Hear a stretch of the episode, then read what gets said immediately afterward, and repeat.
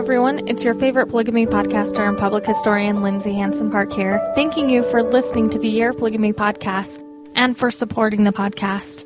This series might be coming to a close soon, but I have some amazing projects coming up that will ensure quality educational listening for years to come. If you haven't supported the podcast yet, please consider a donation at yearofpolygamy.com or become a monthly subscriber. Years after the series ends, we hope to maintain this project and keep the content alive and accessible, and your donation will go directly to support those goals. Please consider a donation and consider sharing this podcast with friends or family. The history of Mormon polygamy is pervasive and affects us more than we know. It's important, so important, that we continue the conversations had before us and keep the discussion going. Thanks again for being part of that, and thanks for listening.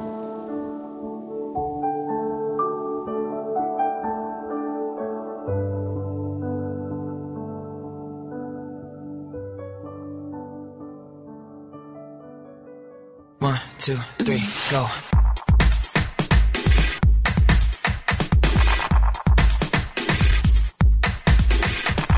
Feminist, Mormon, Housewives, Feminist, Hello, and welcome back to another episode of the Feminist Mormon Housewives podcast. I'm your host, Lindsay, bringing you another episode in the Year of Polygamy series where we try to understand the practice of Mormon plural marriage. And before we get started, I just want to make a few announcements. I will be taping my last episode. We're going to 100 episodes, and I will be taping my last episode, episode 100, at Writ and Vision in Provo, Utah, at the end of June. So uh, you can watch this podcast for more information, or if you're a friend on Facebook, uh, you can find out more information. And if you're listening after June of 2015, then you can access the episode online because it will be online uh, we're winding down and we're coming to our last episode. I will also be at the Sunstone Summer Symposium. Uh, I work for Sunstone as my day job, and I'm helping plan the Summer Symposium, which is a great big uh, party where anyone that's interested in Mormonism or the restoration can come together. So we have people from the Community of Christ or the RLDS. We have a lot of fundamentalists come from different groups. We have a lot of Mormons, ex Mormons, Mormon scholars, uh, never Mormon scholars. Everybody comes together at the end of July and we just get together and have this big fun conference and we all meet each other and eat food and listen to a lot of amazing presentations about Mormonism. It's it's great fun and I will be talking there with Trevor Jeffs, who we've had on this podcast, Warren Jeffs' nephew, and Kristyn Decker, who has left the AUB, and um, a few other people. We're going to be talking about the fundamentalist Mormon mind. So if you want to see us, make sure you register. You can go to sunstone.org. And again, if you're listening after July of 2015, then uh, you can listen to it online at sunstone.org. Okay, so let's get into the podcast.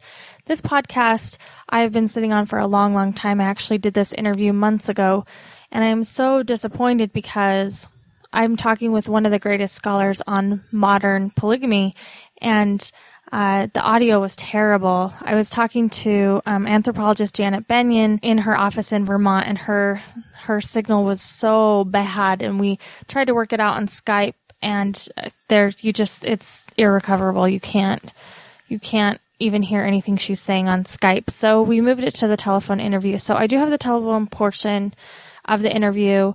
My audio is not great on that, but uh, we were able to salvage a lot of the brilliant things she was saying.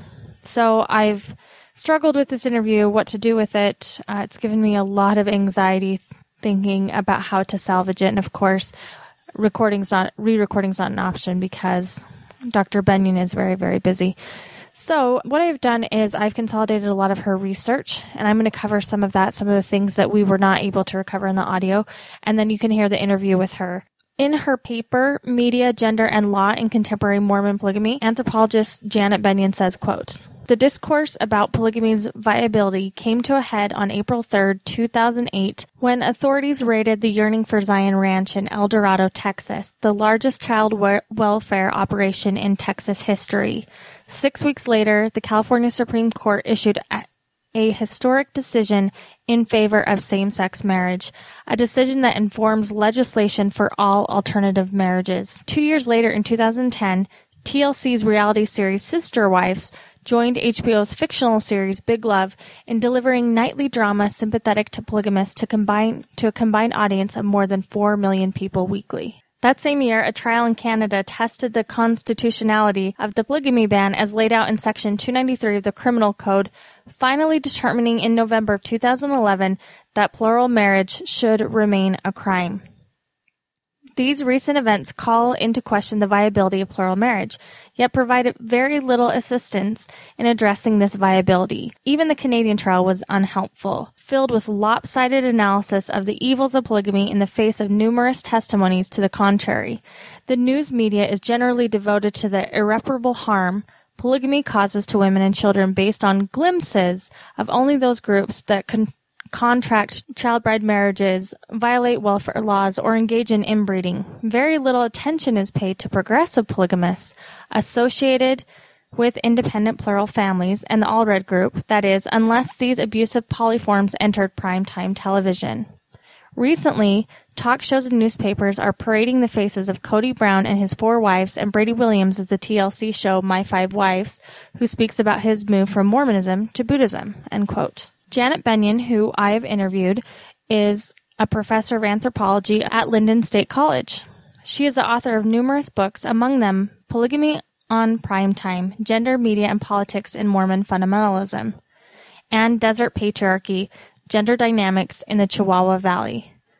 I'm going to go ahead and link to those. One thing you should know about Janet is she is one of the leading experts on modern polygamy and not just Mormon fundamentalism. She sort of expanded her research into other poly forms, but she is very passionate about this. She's done a lot of research on how prime time and how having, you know, Mormon fundamentalists on TV has affected Mormon fundamentalism. Over the last 20 years, she has lived with fundamentalist families, spending a lot of time in the Allredite compound of the Bitterroot Mountains of Montana. She spent a lot of time with independent polygamists in Salt Lake City, Utah, and the LeBaron group of Chihuahua, Mexico. She has lived and worked with 20 families, two extended polygamous families, and interviewed more than 355 individuals about their conversion to the movement. She's talked about their living arrangements and their lifestyles. And it, it's important to note that she also has a Mormon background. She grew up in a, with a Mormon background and has polygamous ancestors. She has some strong opinions that might be hard for some Mormon women who struggle with the idea of polygamy. Um, she rejects the notion that polygamy is uniformly abusive, anti-feminist, and dysfunctional, or exists in, you know, only in isolated cults. She really asserts in her research that polygamy can occur in small towns and big cities, stretching way beyond Mormonism. Um, and she does a lot of studying polygamy in non Mormon Christian and Muslim communities. And she also wants to point out that informal polygamy is much more co- common in America than fundamentalism is. So there are all sorts of poly relationships in America that aren't tied to Mormon fundamentalism. Talking to Janet, she even goes so far as to say some polygamous wives follow a feminist track. She claims that sometimes polygamy can support female autonomy and choice. And she likes to point to Elizabeth Joseph, who is a journalist and lawyer, or Nora Williams, who is the CEO of a family business, and Mary Brown, who we know from um, the TLC show Sister Wives, who is a social worker. She talks a lot in her research about female networks and how female networks within the groups can be empowering to women in cases where monogamy might fail women. So, for example, networks, these female networks, might provide unity when uh, men are abusive. So, let's say four women are married to an abusive spouse. Uh, the women can band together and have a greater chance of changing their husband's behavior. She also says, quote, Many also thrive in an environment where emotions are not suppressed and where they can escape the demands of their husband in ways that a monogamous woman cannot. Polygamy also allows women to cope with imbalanced sex ratios, especially true among African American Muslims who are drawn to polygamy to cope with the severe shortage of eligible men in inner cities. It is interesting that strong, capable women are actively seeking to marry into one of the most rigid forms of patriarchy, all in order to experience marriage and motherhood and to foster friendships with other Muslim women in the black community. Dixon Spear writes that polygamy is a vehicle for fostering a woman womanist ethic of care for sisters. I observe the importance of vitality of this ethic amongst Mormons. Co-wives, especially during the prolonged absence of husbands. Women develop a strong interdependence with each other and in doing so create a large repertoire of domestic mechanical skills. If one wife can't fix it, another one can, is a statement I heard repeatedly. The network provides childcare for women who work and economic aid for women who can't work or who have young children to watch. It reduces the number of hours per day that women labor, contributing to increased leisure and contentment. The network also alleviates anxieties, provides a mechanism for support in times of illness, hardship, and mediates disputes. End quote. It's not all a feminist dream, however. Bennion acknowledges that in several groups, namely the Kingstons and the FLDS and LeBarons, women are more disproportionately unhappy. She acknowledges that there is suffering that arises from jealousies, loneliness, or poverty. She says, quote, while investigating evidence of abuse amongst the four major groups, I discern five conditions that, when combined with polygamy, may produce a greater risk of abuse and human rights violations. The low parental investment of the father, an isolated rural environment and circumscription, the absence of a strong female network, overcrowding and economic deprivation, and male supremacy. Note that these factors are not limited to or unique to polygamous family structures. It must also be noted that abuse or abandonment can sometimes lead a woman to love another woman. A handful of women, mostly converts, have confessed to me their clandestine relationships with co-wives. D. Michael Quinn refers to such intimacy between Mormon women as female homoeroticism, citing many references to women lovers and even a form of lesbian and gay club organized in 1891 by the granddaughter of Brigham Young. End quote. And uh, this is where Janet Bennion is focusing a lot of her research, and, and you'll hear some of this in the interview coming up. But Bennion is very fascinated with this idea of how polygamy can foster what she calls clandestine lesbianism, where uh, women fall in love with their sister wife instead of their spouse. And it's not as uncommon as you think. And, um, Bennion is really interested in how these relationships can foster women in a patriarchal society and how they can actually thrive in these relationships. She is also really rigorous in her research and argues there's a huge difference between metropolitan fundamentalism and isolated groups in her book Desert Patriarchy, the sort of thrust of that book is um, the importance of geographical circumscription. She argues that patriarchal societies that are metropolitan or tropical or fertile are unable to, quote, achieve the same longevity and maintenance of cultural traditions as those located in deserts. So the title of her book is Desert Patriarchy. She claims that the desert's harsh physical realities reinforce other characteristics of patriarchal societies, and thus she says, quote, the desert is the mechanism by which patriarchal fundamentalism best flourishes, end quote. I find this a fascinating sort of thesis because when we do look at how you know, Nauvoo polygamy was practiced versus how it was practiced in the Utah period, that brings some interesting um, things to light the desert when the Saints first got to Utah was extremely harsh. It was extremely isolated. And um, there was a lot of realities that these people had to force, and it changed the community dynamics. We had, you know, united orders and things like that happening because people had to really rely on cooperation to survive. Let me talk a little bit more about her book, Desert Patriarchy, before we get into her interview. In her book, she breaks down fundamentalist patriarchy into five categories, which she sort of m- mentioned before in that quote. Male supremacy, and this is sort of a unique form of Anglo machismo, where men control production, reproduction, financial resources, and the group's spiritual salvation. And of course, we see this in some of the really like one man rule groups like the FLDS. This salvation is built on a patrilineal pathway to heaven that runs through him, his fathers, his grandfathers, and so on, all the way to God. We have a lot of this in LDS Mormonism as well. This results in communities that have a large pool of female mates and laborers and strict male male competition for women, resources, and priestly authority. So, this is one element of desert patriarchy.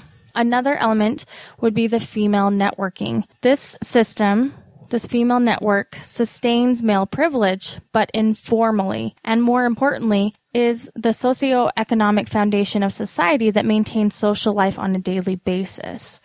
So she claims that women form networks of emotional, economic, and spiritual ties amongst their co-wives or female friends or relatives, which she claims supplement and at times even oppose patriarchal power. We see this in the Mormon feminist community as well. Women banding together, even if they have soft power to sort of outrule men. We've heard stories of women, women in LDS relief societies who get together and sort of um, corner and outnumber the bishop and uh, sort of get what they want using their soft power. Formed in the context of strict male authority, these networks promote a sort of strange form of women's solidarity that is stronger than that which she claims, Bennion claims, exists in a more liberated female dominated social settings where women bicker with each other rather than sort of unite against male authority. Another aspect of desert patriarchy would be non secular education each group has its own form of school. Um, there's a big emphasis in many of the groups on homeschooling, and these homeschools or individual group schools stress practical skills and forbid sometimes or sometimes largely ignore anything that does not pertain to their daily lives or theological understanding. So in extreme cases like the FLDS, when, you know, Warren Jeffs was running the Alta Academy, he of course begins changing history and um, they start writing their own leaders into the history and ignore some things like science and geography altogether. And in this sort of desert patriarchy, education is highly gendered and usually stops before or during high school, especially for women. And of course, we saw this in the frontier period. We saw uh, schools set up in a very similar fashion.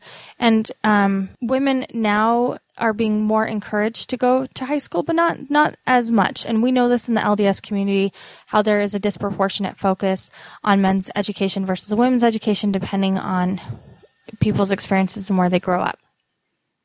There is also in a desert patriarchy imbalanced sex ratios. So there are far more women than men of reproductive age due to several factors. One of eh, one of them is men's dangerous work conditions and um, their greater exposure to the outside world. So again, in like in the FLDS, they will send groups of men to go on work jobs, and so they're having more exposure to the outside world than than women. They're kept at home. There are also alternative sex and marriage forms. In breakaway communities with Mormon roots, the prestigious males, those with land or authority, marry the majority of the young women and they force all the other men to either leave or look elsewhere for mates. And of course, we've seen this throughout the series. The history repeats itself over and over and over again. Um, and then the last form of desert patriarchy is circumscription, which we talked about. This occurs when the immig- immigration of dissatisfied factions is blocked by features of the physical or social environment. So the tight knit social structures of communities combined with the elements of the land, maybe heat, drought, poor soil, um, dangerous predators, dangerous mountains, no roads. It's hard to travel. It really isolates. It makes it difficult for members, especially women, to leave. Uh, when she was in Chihuahua, she said that most people preferred to stay in Chihuahua in spite of the difficulties rather than face ostracism or rejection in the larger society. So when we think about the LeBaron group, when we think about the poverty that, you know, maybe Irene Spencer talks about in living in this, this isolated desert, it's not like she could just leave, right? Because the land was hard enough and um, they're told stories about the outside world and they have no life skills that they, that that are really applicable in the outside world. So even though the suffering is great, their options are very limited. So it's an extreme source of privilege for people to say, why don't you leave? And so in a lot of these communities, it still exists, even in the developed world, even in Utah, for example, in small towns, it's not as easy to leave as you think that it would be. So now I'm going to play the clip from my interview with Janet that we were a- able to salvage. And again, I apologize for the audio quality. But here I am asking her about groups of the AUB she spent the majority of her time with um, AUB members, and she talks a lot about modern Mormon women, modern Mormon fundamentalist women. Yeah, so we've had some um, audio trouble. So can you answer the question about what would be the difference between just having a good friend versus a wife? Um, I think that they're so similar, those cases. I remember living in a, a similar situation as yourself, Lindsay, where you were relying on, you know, people from your community. I relied on my sister. I relied on um, a beautiful friend of mine um, from my ward there on 10th Avenue, and we you know, swapped. We we traded off. That allowed me to actually um, get my doctorate finished. But the difference is, is these women who are linked to each other because they share this husband have been polished in a way through adversity and difficulty that that actually makes some of their relationships much stronger. Now, not everyone is going to have that effect. Some people fragment and the jealousies are too much and the the isolation is difficult. But others actually grow from that experience. Um, they also have this um, uh, situation where they are married through the law of Sarah, which means that a new wife puts her hand in the holy grasp on the hand of the um, the first wife if she wants to marry uh, that woman's husband, and that wife gives her permission, and they're linked together in marriage for all eternity. So that's a bond that maybe you and your neighbor don't have. Um, the other bond is the knowledge of what they are sharing and how they are raising their children is much more intense because th- their children have a single father. And so there is genetic uh, relationships that their children have, and that their sister wives have a similar ideology that they're working off in order to socialize each other's children. They're sharing space. They're sharing their husband sexually. All of these are much more intense than what you might be experiencing with your neighbor. So that when there is that uh, network that's built, it's it's um, multifaceted.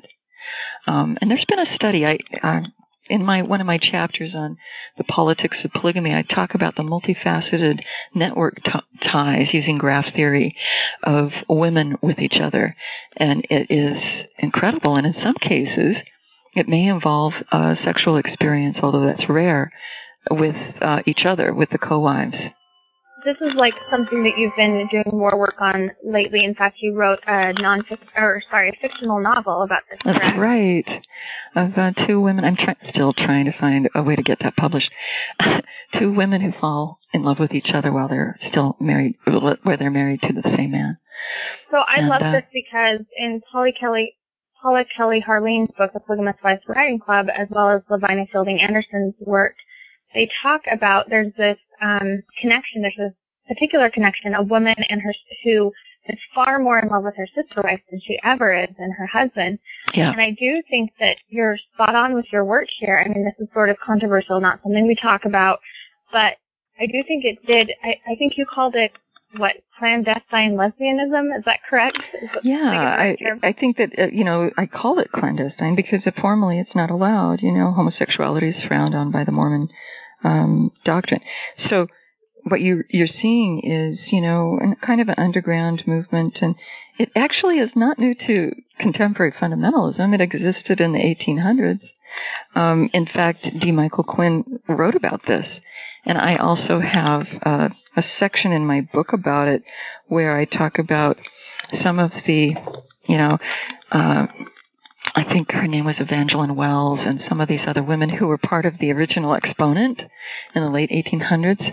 They met occasionally and there was a lot of freedom there to express love between two women and that it wasn't considered to be anything amoral. It wasn't considered to be inappropriate. It was, you know, a relaxed quasi uh, lesbian outlet. And um, the handful of cases of women who've told me their story had, you know, a kind of a, a natural progression to lesbianism because of the following factors. Their husband was rarely at home, number one, which meant that they had to provide this interdependent network with each other. And the third component is they had an emotional and a spiritual relationship prior to the sexual one that they had already been sharing um, with a belief system and a, an emotive sharing that was e- extraordinary. And through the necessity of being left on their own, you know, they found comfort in each other's arms. I understand quite well what the LDS stance on homosexuality is, but how have fundamentalists grappled with this idea? Because, you know, on the frontier, it really wasn't an idea that they had to grapple with. We do know that, you know, Patriarch Joseph F. Smith was excommunicated for homosexuality. Uh-huh. And it, it was started to become more on the radar, radar in the 20th century. But how are fundamentalists dealing with this? Formally, fundamentalists are more extremely against homosexuality than the mainstream church. Formally. So that means would, that from the pulpit, bear with me, from the pulpit, these things are going to be especially um, two men together, especially two men together because of the stigma of Sodom and Gomorrah, etc. But um, where you see these progressive polygamists coming out uh, uh, as independents away from these formalized groups, they are um, in favor of gay marriage. Cody Brown and his family, Brady Williams and his family, My Five Wives tele- televised program. These have all um, endorsed the uh, legalization of gay marriage. Yes, because there um, there's implications for them as well, right? At least that's what they're hoping.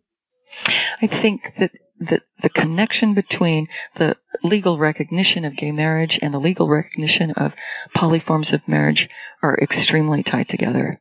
You know, so when um, the Lawrence versus Texas 2003 case came out uh, decriminalizing sodomy, what you're seeing is a, a doorway which will allow for more alternative sexual sexual practices to be uh, ad- adopted. And the media plays a huge role in that. More prime time shows about gays and lesbians lead to uh, legal acceptance. Likewise, you know, since um, Big Love and Sister Wives, My Five Wives, Polygamy USA, all of these programs come out, you're seeing that um, the the mainstream um, U.S. viewership are seeing polygamy as um, n- not normal, but that it can be a viable option and that basically these people who are in polyfamilies have the same goals and um, activities as any monogamous family. They're trying to pay their bills. They're trying to raise their children. They're trying to work out relationship issues. You know, and so there's a lot to see. It, it, it trying it, it sort of makes uh, these families seem um, normal and so they so can be I, more I've been reading a lot of blogs um, from fundamentalists or, you know, sister wife blogs or people Mhm. watching this. And one of the biggest criticisms that they have, they say that, you know, this is sister wife, for example, or um, Big Love, well, not even Big Love. They're, they're saying that th- this is not an accurate representation of what polygamy is really like. Do you, do you feel like this is unfair criticism? I think Big Love, love is extraordinarily uh, um, accurate, and I think that the people who look at it and and pick out little things are going to be those who say, um, "Well, this isn't representative of my experience in polygamy." But what Big Love does is it represents a lot of different stories. So, you know, the Hendricksons family are basically leaving the, the major group, which is supposed to be the FLDS group, and the FLDS group is um, represented to be pretty accurate. You know, they're they're cloistered, they're isolated. There's uh, uh, everything depends on what the prophet deems to be correct, and everyone follows that rigorously. And then when Bill and his wives leave that group, they they provide a more independent, progressive lifestyle for their families, and that there are jealousies and that there are all problems. The only inaccuracy that I found with that program was that it looks like Bill's getting a lot of sex, and that's just not really accurate. It's HBO. Really, I'm interested in that. No, HBO is always going to parade, you know, the big deal about, you know, him going from one bedroom to another, or or that he's Right. always having sex and popping Viagra. There's not really that much sex going on, because what you've got Would is you compare it to a monogamous family? Um, I think polygamous women are getting less sex than monogamous women, and this has been studied by Stephen Johansson, uh, one of my colleagues. I can send you the study if you'd like. I would love to Polygamy is not um, great for. I mean, of course, for the man, you know, he's going to have sexual variety and he's going to be busy. Uh, but um, the idea that that he's getting sex all the time is not accurate and that that he's continually popping Viagra. I mean, there are some Viagra use. Yeah, it makes sense if you're an older man and you've got younger wives, but it's not. Um, you know, people don't really go into it for all of uh, the idea that they're going to have constant sex. What happens is when you have women living together, even in close proximity of housing, um, not not even being in the same house, but close proximity, you're going to get menstrual synchrony, which means that they're going to ovulate at the same time, which means all women have their periods at the same time, or that they're going to be, um, you know, uh, lactating at the same time. You know, so for a man to think like in the show that he's just going to hop from one easy sexual experience to another, it's, it doesn't work that way.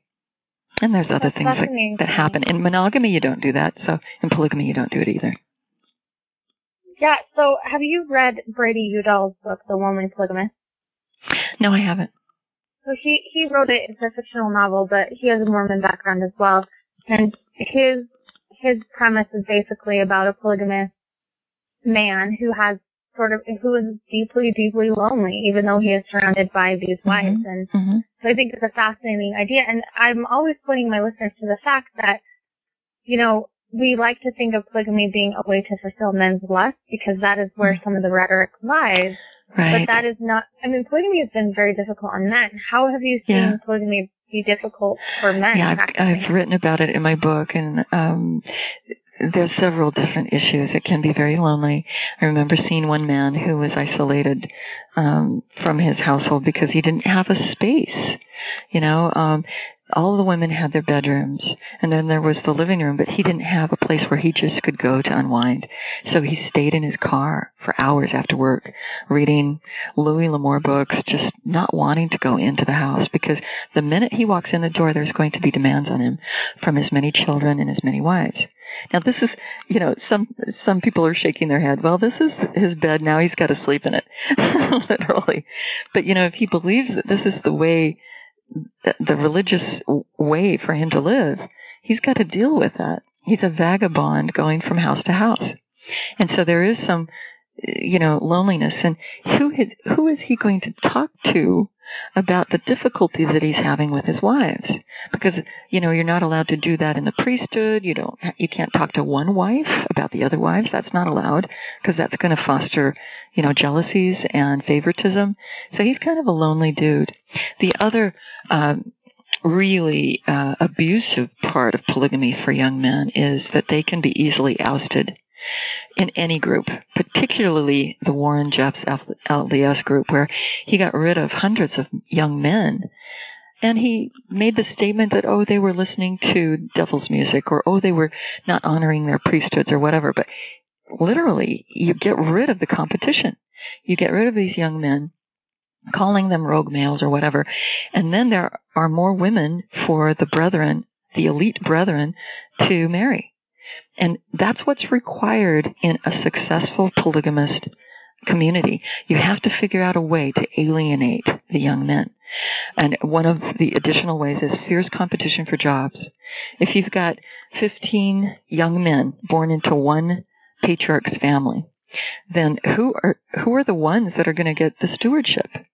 Um, who are the ones that are going to be able to work with the, their old man and and build up the industry? Well, usually it's the eldest of the first and second wives. The others are going to be alienated and they may take up alcohol. They may go back into the mainstream. They may, you know, what do these rogue males do? You know, they might have some serious psychological and um, substance abuse issues. So we've talked about this a little bit on some of our previous episodes, the Lost Boys and things like that. Uh-huh, uh-huh. I'm always interested in how this compares. You know, I, I grew up sort of worshiping my pioneer ancestors. It's very difficult for me to, to let those narratives go. And we Mhm. know that Brigham Young had some of this rhetoric towards competition with males. Heber C. Kimball. Uh, there's some Mhm. terrible stories of Bishop Warren Snow in southern Utah with the castrations. We've also talked about. Do you think that it's fair or do you think it's dangerous or what are your opinions on conflating modern day stories with our frontier stories? How accurate and synonymous do you think those experiences are? I think the comparison is very useful, and I I've enjoyed you know reading um, at the Redd Center some of the journals and and uh, diaries of those pioneer women and and men who had to deal with such um, difficulty, you know, at how to carve out a surviving existence in a very difficult desert environment. And my own ancestors are, you know, I marvel at those narratives. And, and yet, you know, when you look at the, the contemporary groups that are also in Mexico, in the desert, in the mountains, they, they have similar challenges that, that cause them to work together in a collaborative, uh, movement. And they, that enhances their religious solidarity. It enhances their value system and they become very tight knit. So it's very favorable. So there's some similarities. Um, on the other hand, now we've got the modern day. So when you're looking at these contemporary progressive polygamists, they're bringing into it a lot more New Age concepts, maybe even going into Eastern mysticism, bringing into Native American ideologies. Um, I know that uh, Brady Williams and his family have converted to Buddhism. They're also um, college-educated women and although that was true for some of the wives, in the 18th century, most, most of, or excuse me, 19th century, most of those women were not educated and they were much more isolated than these modern day polygamists. Um, I can just count a few. Um, one of my own ancestors, Martha Hughes Cannon, who married my great great grandfather Angus, she was the first U.S. senator, a female who was the first U.S. senator. So she was obviously one that was educated, but so that's one difference. The um, the opportunity for education and career um, and high technology. You know, rather than having to wash your clothes by hand, you've got the washing machine. So there's opportunity through polygamy for much more leisure for women if you know if you have a, a collaborative network that works for you. Do the modern fundamentalists deal with things that uh, regular Mormon women deal with? Depression, anxiety, plastic surgery and, you know, eating disorders and all of those kind of things? I don't I don't know uh, about that. I when I lived with the Allred group, it seemed like there were other things they were dealing with. Uh, certainly, depression was um, one of those things. But as far as um, eating disorders and uh, the need to live up to an ideal presented on TV, they didn't have TVs. they didn't focus on that modern world. They were a bit removed by choice, living off the grid. And, you know, occasionally uh, some of the wives would go into Hamilton or Missoula for work. But, you know, most households that I was living in, they didn't really focus on TV that much. And, and they prided themselves from being outside of that movement. Um, have you ever seen that movie, The Village? Um, that remarkable movie where this culture chooses to live off the grid so that they can get away from all that evil. well, this is what the Allred Group um, Montana community was like for me. You know, it was removal from that outside world. So some of those sources of malaise that come from watching advertisements or body image issues, I didn't see that as a, a problem. Um, many of them had simply um, other things on their mind, like, you know, um, getting the crop in or um, um, grinding wheat or educating the children. I mean, there's there's a lot to do. There was a lot of work to be done. But instead of um, the pressures like of the the sort of 1950s ideal, right? I mean, did you see that this competition through material culture, through their their cooking, through their their housekeeping, things like that? Yeah, always competition among the wives in one way or another. But some got over it so that it was more like a joke, and some let it create schism and destroy their families.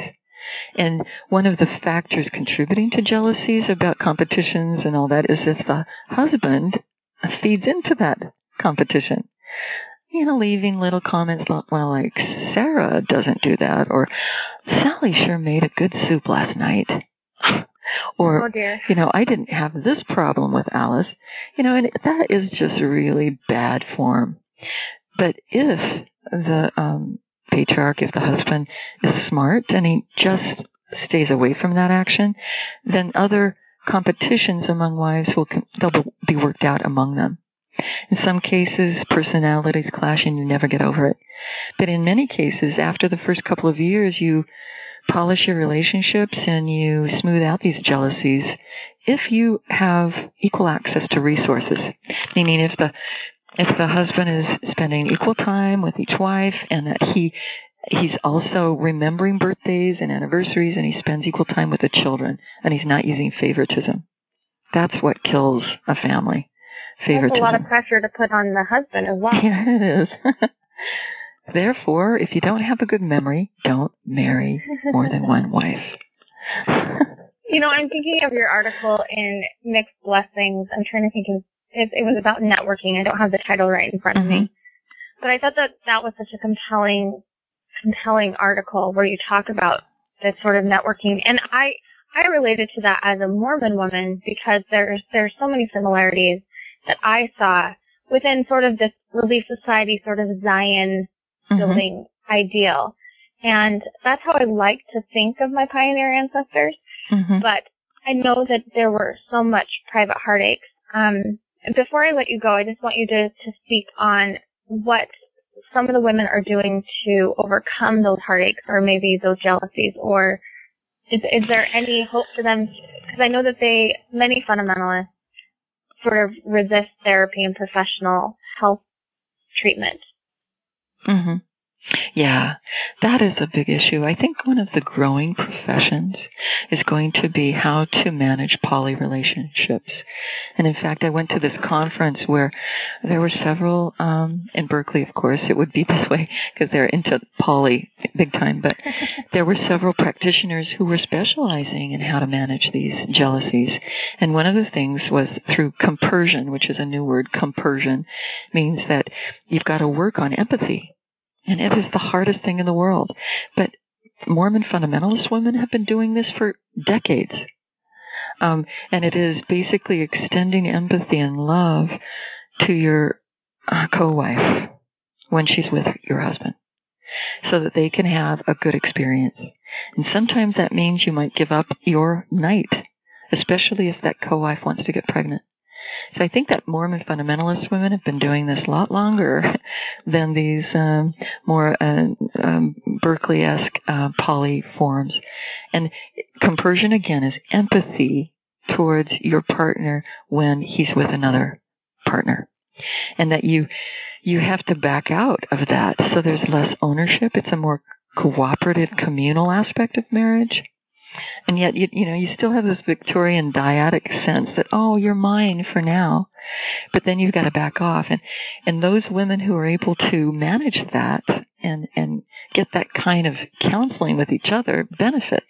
But we do need more practitioners, more, um, uh, therapists and counselors who are able to help advise on the poly front. I think that would be enormously beneficial because, uh, you know, it's not just polygyny and polyandry, but we've got polyamory, multiple love that is very common in this 21st century. And so I think that we need to start schooling um, students in psychology into that direction. It'd be very helpful. Yeah, absolutely. We see a lot of this sort of experimentation in the ex-Mormon communities. You know, people mm-hmm. that feel like they got married too young and want to open up their marriage. And I've yet to see it be successful as far as keeping the original marriage together, if that's how you measure success. But um, it definitely is, I think, something that is emerging. and well, one thing that we're learning in modern feminism, Lindsay, is that there are many faces of feminism. And you know, you say ex-Mormon. Well, what if there's a Mormon poly front? You know, uh, within the you know, maybe it's underground, maybe it's unknown, but there are so many faces of Mormonism, so many faces Absolutely. of uh, Mormon feminism. So it could be monogamy, it could be poly, it could be asexual, it could be um, transgender, it could be lesbian. Um, so you know, th- these are the realities of the various faces. And, and you had asked the question, maybe we could just close with this, that you're, you know, many feminists are skeptical of the poly world, and I don't blame them. It's not for everyone.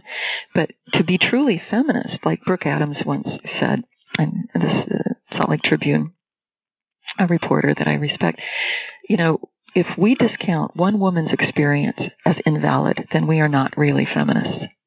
So we have to acknowledge that there's the possibility of various pathways to feminism, whether or not we personally would adopt it.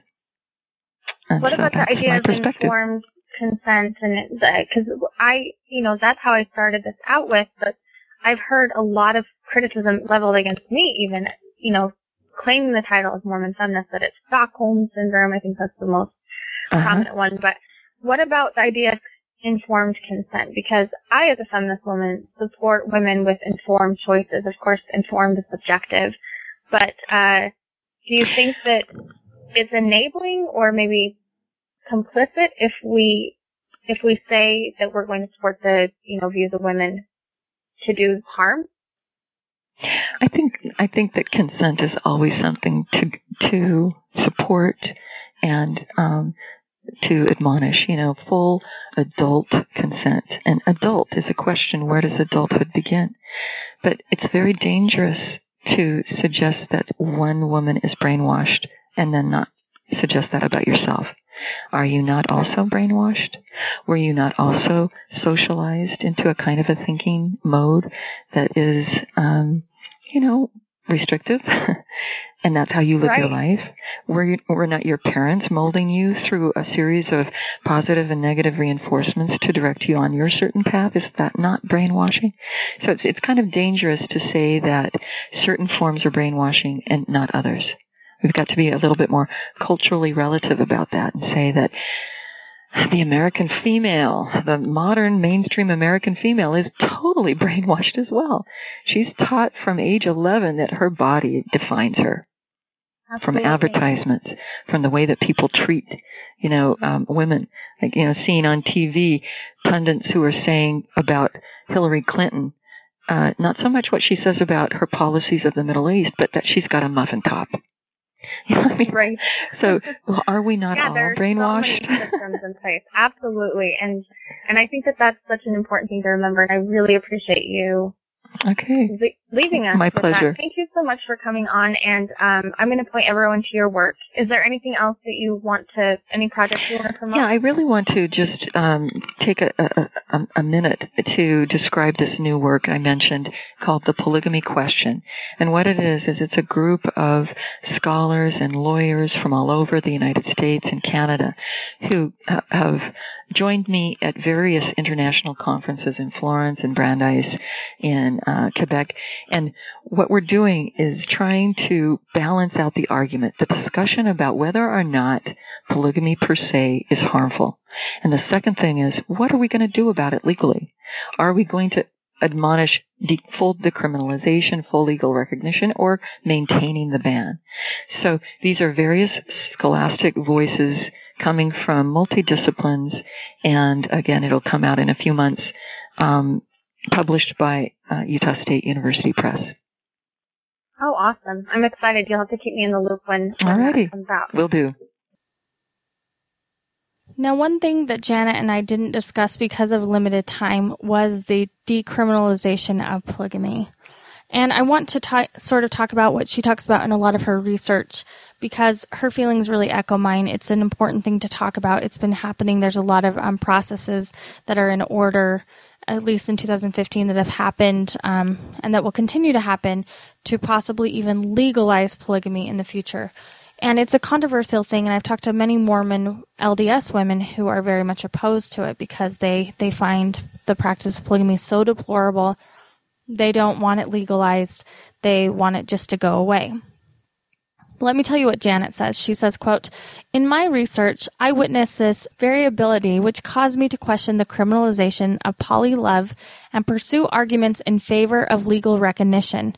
First, criminalization pushes a practice further underground, exactly where potential abu- abuses are likely to occur. If the fear of incarceration were removed, polygamists would be freer to live in the mainstream where women and children would have access to counseling, education, and opportunities for economic and emotional autonomy. This is what this is one of my biggest arguments for decriminalization is because the reason why polygamy has been associated with abuse so much is because, and, and I think we should draw these same parallels to uh, you know, frontier Mormonism in, in some ways. Because things have become so secretive, because it's become so illegal, there's really no mechanism for people to report abuse. There's really no uh, way for people who are being abused to get help. So if you are in a community and you're told to fear the authorities, that the government is the enemy, and in some cases the government is the devil, you have no way to report your abuse because, of course, do you stay with your abuser or do you go talk to the devil for help? It's a really, it's a really messed up dynamic. And I think my theory, and this is just a theory, is that in the Utah period when polygamy was lived quite openly, it was probably a healthy, healthier community. Of course, there was fear, a larger fear from the outside government, but because they were so protected and isolated and were able to hold off a lot of um, the Gentiles, if you will, and were able to escape prosecution for a long time, there was probably, um, in some ways, a healthier community. Now, of course, in the 19th century, abuse wasn't really dealt with. They didn't have the language for abuse and for sexual assault and sexual harassment and all of those kind of things. But it's the secrecy that sort of decays this. And so I suspect that once it became, you know, in the 1870s, 1880s, and 1890s, we really see things start to sour, in my opinion. And um, Mormon fundamentalism sort of struggles with this because they don't have access to reporting. Here's what Janet says, quote, criminalization also stigmatizes polyfamilies in the media, local neighbors at school, and the general public. Legal recognition would legitimize polygamy as a faith-based lifestyle to neighbors, employers, and the state. And this would bring wellness. That polygamy would be religiously sanctioned. It would serve Mormon fundamentalists if plural marriages were to become legal contracts between consenting adults, the stigma would be diminished, even in Orthodox Mormon communities that are commanded to follow civil law. Polygamists could come out to their neighbors and coworkers without fear of arrest, being fired or ostracized. They would be able to show affection to their wives in public and enjoy meeting with them in parks, at school, or at the mall without having to continually watch for the police or a man in a dark suit with sunglasses. Criminalization actually ensures that polygamy goes unmonitored under the laissez-faire enforcement currently used by Arizona and Utah. It also restricts the access of vulnerable individuals to so- social and economic support. If polygamy were to be legalized, spiritual wives would be transformed into legal wives and thus would gain access to their husbands' and co-wives' work-related health benefits and pensions, hospital visiting rights, and life insurance. And um, then, of course, she goes on to talk about Cody Brown and his benefits and things like that. And she draws a lot of parallels to things that we see happening in the marriage debate when it comes to gay marriage.